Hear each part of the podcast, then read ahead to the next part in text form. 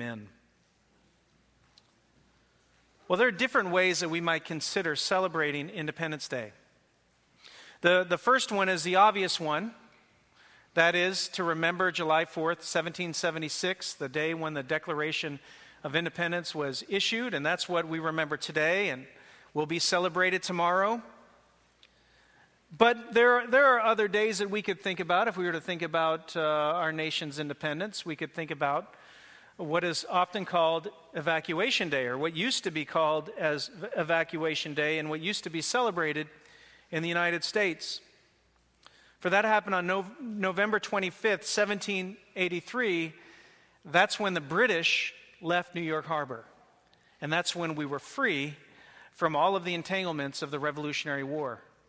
But that really wasn't the end, because we ended up getting into another war with Great Britain and that's the War of 1812. And uh, that war uh, came to a close on February 16th, 1815. And key to that war was the, was the victory that happened at Fort McHenry five months before that in Maryland when uh, the, the, the, British unloaded a, a bombardment on that fort. But as you know, the Star Spangled Banner, in the morning, the flag still stood. And so we could think about that as Independence Day, couldn't we? That would be the time when no longer would we have any more wars with Great Britain. However, when we think about our history as a people, it, it seems as if uh, though, though uh, that war ended, the Revolutionary War ended, and the War of 1812 ended, it, it seems as if America still had all kinds of struggles and has been involved in all kinds of wars and battles since then. And um, it's as if after one enemy goes away, another one pops up. And, and truly, we can often think about the Christian life this way, especially living in this world that we live in. We know that we as Christians undergo great spiritual warfare. And uh, no one, none of us are spared from this. But there is one, one hope, one way out, and that is through Christ. And that's where our true Independence Day ought to lie when we think about it as Christians. That through the sacrifice of Jesus Christ, He removes our sin, He removes our shame, He removes our guilt. And so through faith in Him, we live free forever. Now, as, uh, as Dave prayed, that, that freedom that we have, that independence that we have, uh, becomes a new dependence on God. And one of the beautiful things that we have in this text is this, is this, this depiction of who God is. Longfellow wrote these words about Satan and his temptations. Satan desires us, great and small, as wheat sifts to sift us, and we all are tempted, not one, however rich or great, is by his station or estate exempted. And that is true. That is true. That is true. We, we uh, read this, this uh, psalm in front of us and we understand that, that uh, David is depicting an ideal state in which God sits on the throne. Now, as we read through the Bible, there are a number of themes that we can follow from the beginning to the end. And we've talked about these themes at different times. And one common theme that we can pick out from the beginning of the Bible to the end of the Bible is the theme of marriage. That the Bible opens with a marriage in a garden between a man and a woman, and the Bible closes with a marriage between God and his people in a garden city. And then we trace that theme through the Bible and we see how Jesus is the one who purchased that redemption that we have, so that we know that our, our marriages reflect more than just us, they're a reflection on Christ and his people. We have other themes that, that go through the Bible, which we've talked about many times. One is sonship. But, but another theme that we could, we could look at, and certainly we could trace through this passage, is that of kingship. Of kingship. God is the true king, God is the ultimate king, but when he made Adam and Eve, he made Adam and Eve to be his vice regents, his vice kings. He gave them authority to work on his behalf in the world, to, to, um, to fill the earth and to subdue it. But when Adam and Eve were tempted in the garden, in some manner, in some sense, the authority that Adam had was handed over to the evil one. And I, I don't know how that happened, but we just have statements of Scripture that Satan has this kind of authority. In fact, the Lord Jesus says it in John chapter 14, verse 30. He says, I will no longer talk much with you, for the ruler of this world is coming. Or we notice the Apostle Paul in Ephesians chapter 2. He says in verses 1 and 2, And you were dead in the trespasses and sins in which you once walked, following the course of this world, following the prince of the power of the air, the spirit that is now at work in the sons of disobedience. Or we notice what the apostle John says in 1 John chapter 5 verse 19. It says, "And the whole world lies in the power of the evil one." So we know that we're living in a day and age in which we are under attack as Christians, but in the midst of this, David proclaims God as king. Well, true freedom. True freedom is only experienced when we find that freedom in Christ. True freedom is only experienced when we find that freedom in Christ. This psalm that we have in front of us is very interesting. It's the last psalm of David that's listed in the book of Psalms. And David wrote about half the Psalms, and and uh, so this, this would be the last one of his entered into this particular, uh, into, the, into the book of Psalms. And um, each verse starts with a different letter, it's an acrostic. So it actually runs through. If, you if we were able to read this together in the Hebrew alphabet, it runs through the Hebrew alphabet, and it, each verse, each verse begins with a different letter. And so it goes from beginning to end. It skips the noon, which is, which is one letter that's skipped, but, but otherwise it runs through it runs through the Hebrew alphabet. And so it is a masterpiece of literature just beyond anything that we can see in the, in the words that are beautiful in and of themselves. Well, the truth is, is that when we come to Jesus, we experience true Independence Day. And we have three reasons to celebrate this. Number one, His is an eternal kingdom. His is an eternal kingdom. We notice here right at the beginning, David says this I will extol you, my God and my King, and will bless your name forever and ever. Every day I will bless you and praise your name forever and ever. It's so interesting here that, that David speaks this way of God. You can see he is not a tyrant like many of the tyrants that we have in, in our world today. Uh, tyrants in our world don't want any opposition to God. They don't want um, they don't want people to have their allegiance to anyone but them. You very often see this in countries where you have communism that dominates, whether it be uh, total communism, economic communism, or just social communism in places like China. But, but in these places in the world, what, what uh, places like North Korea, which is, which is economically and socially communist, a place like that where the leaders of that country don't want anyone's allegiance to go anywhere but to, to, to the state. They, they, want, they want the people of, of those lands to think of, of the state as God. But notice the humility of David, who is a king. Says, I will extol you, my God and my king. David is king and bless your name forever and ever. Every day I will bless you in your name forever and ever. David recognizes a couple of things. Number one, as was mentioned, that God is king. But number two, that he will praise his name forever and ever. Why does David have that hope? Because David has experienced the redemption that God provides.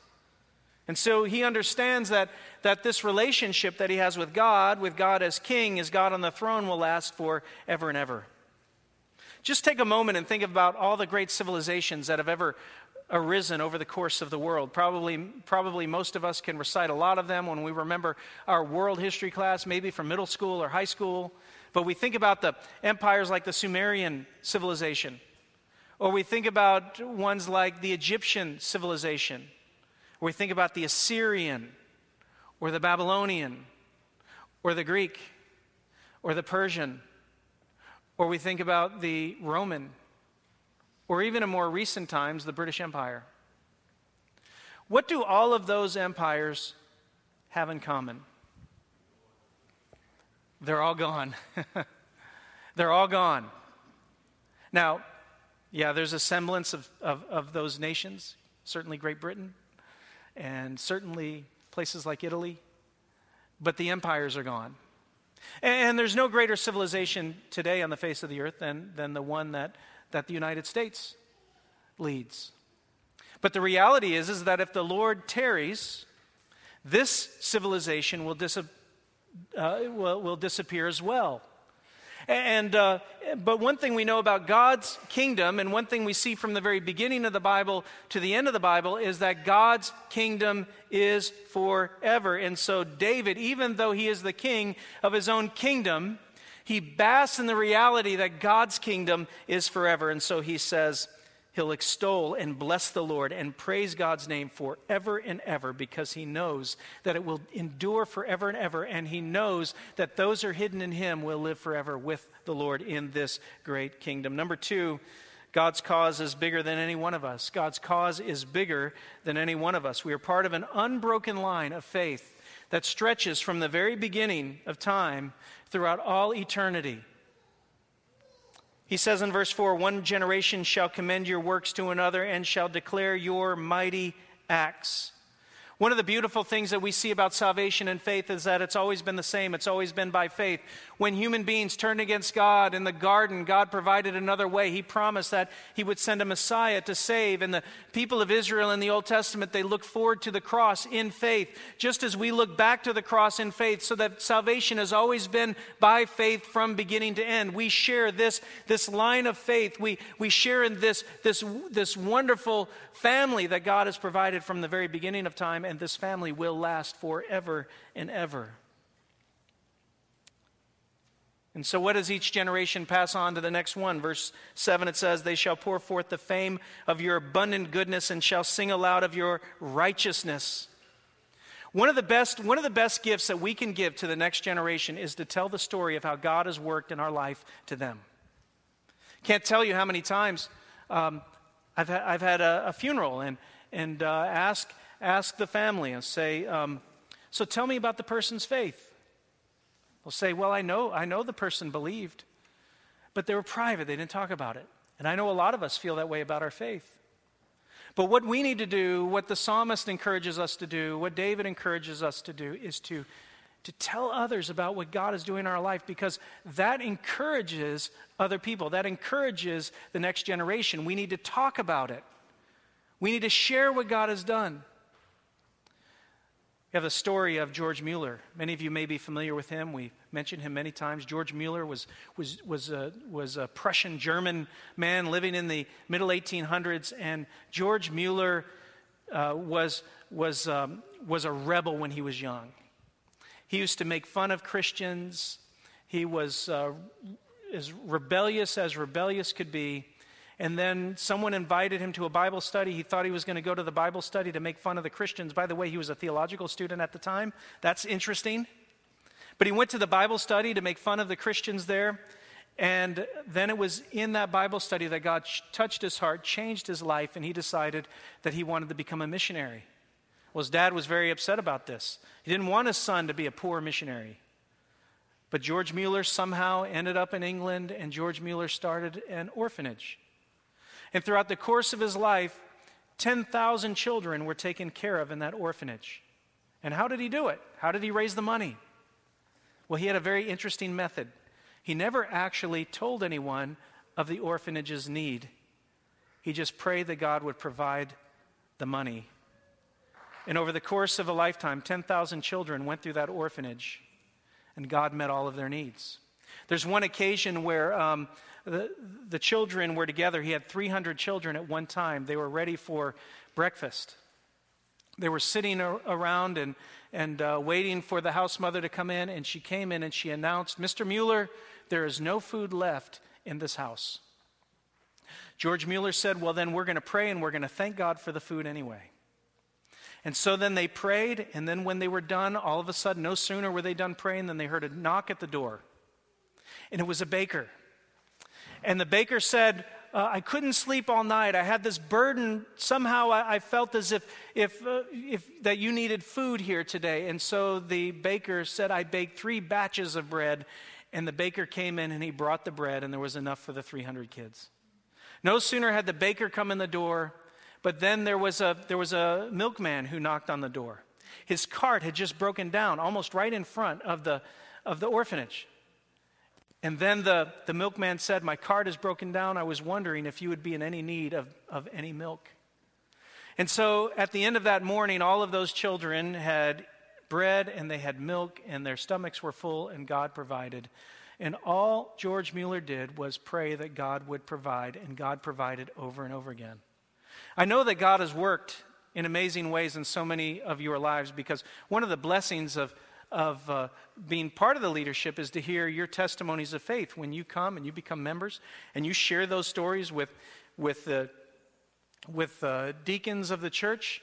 But what a beautiful thing if we tell those stories of God's faithfulness to us, to the next generation, so that they will begin to hear they will, they will see how God has worked in us. And when they see how God has worked in us, that'll give them the strength to go on in their own times of doubt, in their own times of struggle, in their own lives.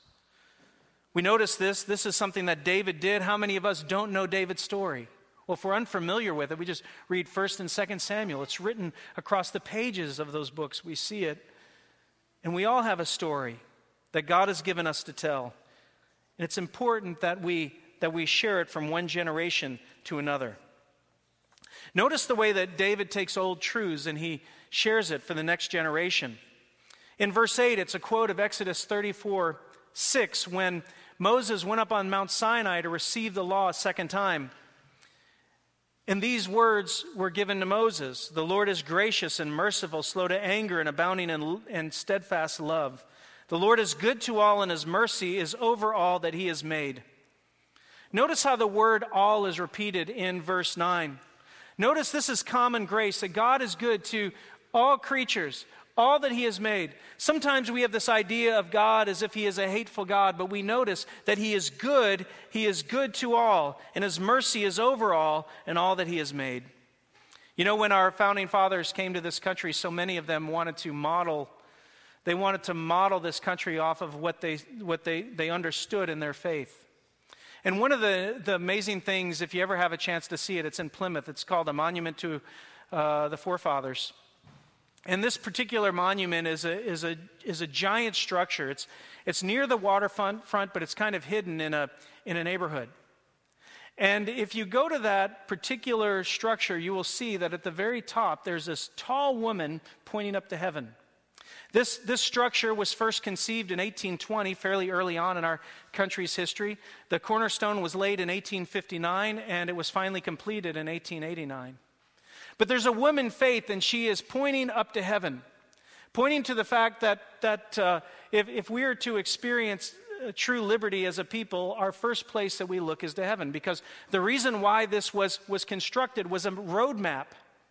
It was constructed as a roadmap for for our nation if our nation ever came to a place where we lost our liberty.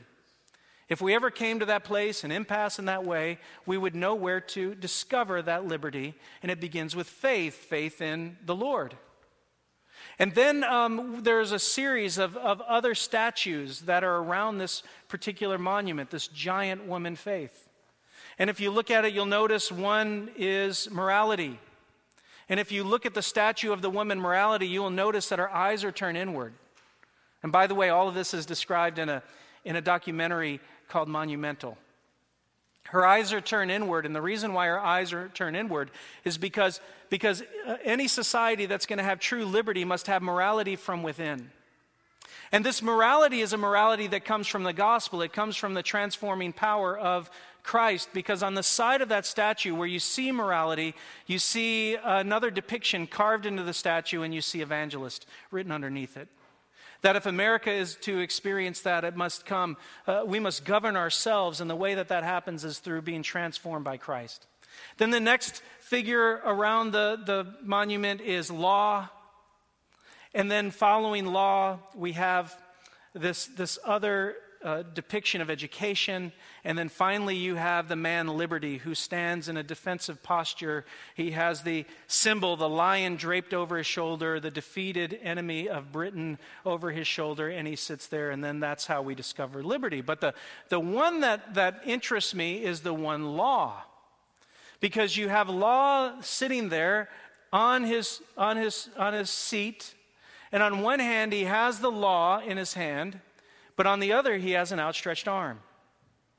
And what this depicts is the perfect intersection of true justice and mercy.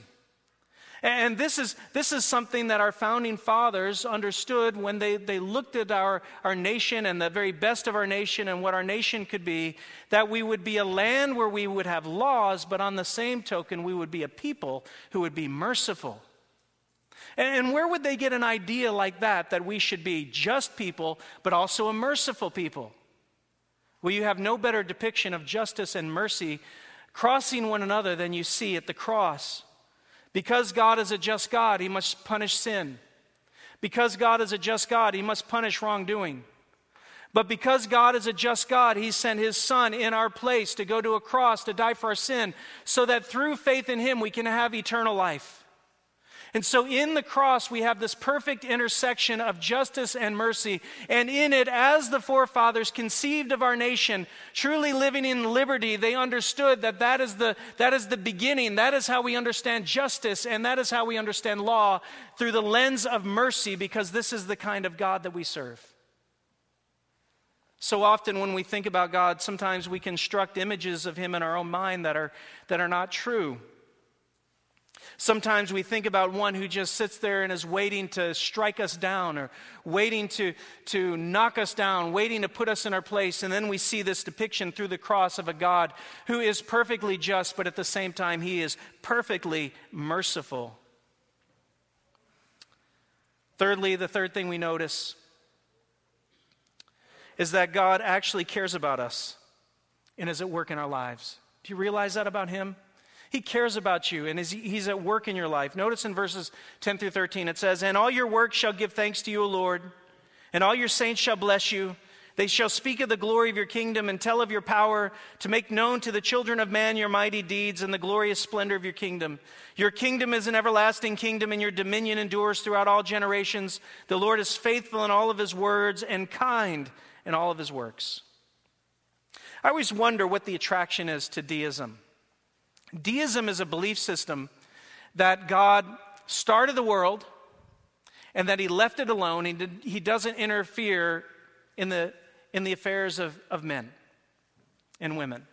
He just lets the world go on. And we had a few founding fathers who were deists Thomas Jefferson, Franklin, they were both deists. And today, I think probably in part because of the internet, there, there seems to be kind of a resurgence in interest in deism and you wonder what the attraction is. Well, we know on one part, part of the attraction is, is that it's hard to look at the created order around us, isn't it? And believe that there's no creator. As I mentioned to you uh, a few, a few uh, months ago, um, my, my son uh, took a baseball to, the, to his right eye, and all the bones shattered around his eye. But the thing that the surgeons said us was kind of said to us was interesting, and also not only the face surgeon but also the eye surgeon said to us, the whole system worked as it was designed. Well, if if the system worked as it was designed, namely to protect his eye, all the bones shattered so he could keep his vision. And then, uh, then they said, and all the bones just pop right back into place, just like they were supposed to. To say that there's a design means that you must believe that there's a designer, right? You, you can't have random design, not real design. And so part of the attraction of deism is that, that uh, when you look around you, you look at the world around you, it, it, it's, it's hard to imagine that there's not a creator. You see the complexity of the body, you see the complexity of creation, you see how everything fits together, you see how the animal kingdom works. But on the other hand, the attraction of deism, I think, is that the God that they believe in is impersonal, isn't involved. Yes, there's a God. I have to acknowledge that God made the world, that He made it. He made it in a way that is in sync and, and in a way that operates so beautifully. And no matter how much we, we look outward into the cosmos, uh, or how, how much we look deeply into the cell and even beyond that into quarks and neutrinos and different parts of physics that only people with, with superconductors can see. Even as we look at the complexity of the, the universe, whether we go to its smallest parts or its biggest parts, we see this beauty about it. We see this order about it. But then on the other hand, if there's a God and he's impersonal, it means that I can do what I want. If he's a God and he's impersonal, it doesn't matter how I live. But I, I, want you to know that, that knowing a personal God is so much better than all of that. Notice, notice how personal God is in these verses. We notice in, we, we just think about our own lives. We think about maybe the, the bondage that we were in to, to uh, lust or hate or selfishness. And then we come to Christ, and then the door is open into our heart to true freedom. Notice how it describes this personal God that we worship and we serve and we love. Verse 14 He catches us when we fall, and He lifts us up when we're broken down or bowed down. Think about that. Isn't that the kind of God that you want to know and love and walk with? Verse 15 Every creature looks to Him to meet our needs, and he feeds us with an open hand, tells us in verses 15 and 16. And so, the way that David depicts God's relationship with us, think about it for a moment. Think about all of our needs that we have, whether it be food or shelter or, or uh, some other need that we have in our life. And David looks at it as, as God uh, coming, coming to us and opening his hand and, and giving it to us. We look up to him and God feeds us. You ever been to a petting zoo? And, uh, and then in the petting zoo, there might be goats there, sheep there, whatever, and you take the little food and you, you, you, you put your hand out, and then the animals eat off your hands. Well, this is, this is how David is depicting God. This is how he takes care of us. This is how he feeds us. That, that he's this personal God who, who's involved in our life, and it matters to him what's happening to us. He goes further in verse 16. He satisfies the desire of every living thing. And we notice in verse 17 that, that everything he does is, is marked by two attributes that is, righteousness and kindness. Righteousness and kindness. God is a safe harbor to us. He's created a world that's orderly, where we can live with Him and experience Him and His fullness. And then we read in, we read in 19 that that he hears the cry and saves those who fear him. Yes, God is a just God. Verse 20 it says, The Lord preserves all who love him, but all the wicked he will destroy. And we ask the question, why? Why? Well, God made a way through his Son to rescue us from his justice. Not that justice wasn't served, justice was served in his son, so that through faith in him we can have eternal life. But God will not force someone to receive the gift that he has to offer if they refuse it. As we've mentioned many times, A.W. Tozer was asked the question where does a person go when they die? And his answer was they go where they belong. If we don't want God's offer of pardon, if we don't want his offer of salvation, then we will not receive it. But if we do want it, if we come to Him in faith, we will receive it and He will rescue us and He will save us. And so we have this again. We see this justice perfectly depicted in Christ's work in us. So, why does God share all of this with us? Why did God do this? Is it because we're adorable? We're just so adorable. Timothy Paul Jones, he's a theologian. And uh, he wrote a book on grace, and in his book, he describes a situation that his family entered into. There was a little girl, she had been adopted by one family, and then that family gave her back up for adoption. His family adopted her. So imagine that. She was given up for adoption twice. She was adopted twice. And she wasn't treated really well by the previous family. In fact, she wasn't really treated like a member of the family. And so, um, one thing that he knew that really was painful for her, a painful memory, is that the family would often go to Disney World. But when they went to Disney World, they wouldn't bring her with her. This is the previous family who adopted her the first time. They would only bring their biological kids with her, with them, and they would leave her with a family friend. And they would go down to Disney, and then they would come back, and she would hear all these stories about what um, they did there, and she felt rejected. So when Timothy Paul Jones adopted this little girl, and he heard that story. One of the first things he wanted to do is he wanted to take her to Disney World with his family. As soon as he announced that they were going to Disney World, the reaction wasn't what he expected. She actually became very disobedient. She started telling lies. She started, um, she started uh, uh, whispering insults to her siblings. She started stealing food. And uh, this went on for quite some time. And so Timothy Paul Jones took her aside and he said, uh, what, what's, what's happening? Why, why are you doing this? And she said, she said, Does this mean that I can't go to Disney World? And Timothy Paul Jones said to her, Well, who's going to Disney World? Isn't it our family? And she nodded yes. And then he said to her, Are you part of the family? And she nodded yes. And he thought that things would get easier, but actually, as the days moved toward their trip to Disney, things got worse, and the ride to Disney was, was hard. And, and then finally, they made it there. And then, and then after, a, after a full day that this little girl, for the first time, spent at Disney, she was like a changed child. And, and at the end of the night, at the end of the night, um, Timothy Paul Jones called her in to talk to her. And I'll just, I'll just, um, I'll just read to you what he wrote. She seemed like a changed girl. This is what Timothy Paul Jones wrote. He said, She closed her eyes and snuggled down into her stuffed unicorn. After a few moments, she opened her eyes ever so slightly. Daddy, she said, I finally got to go to Disney World.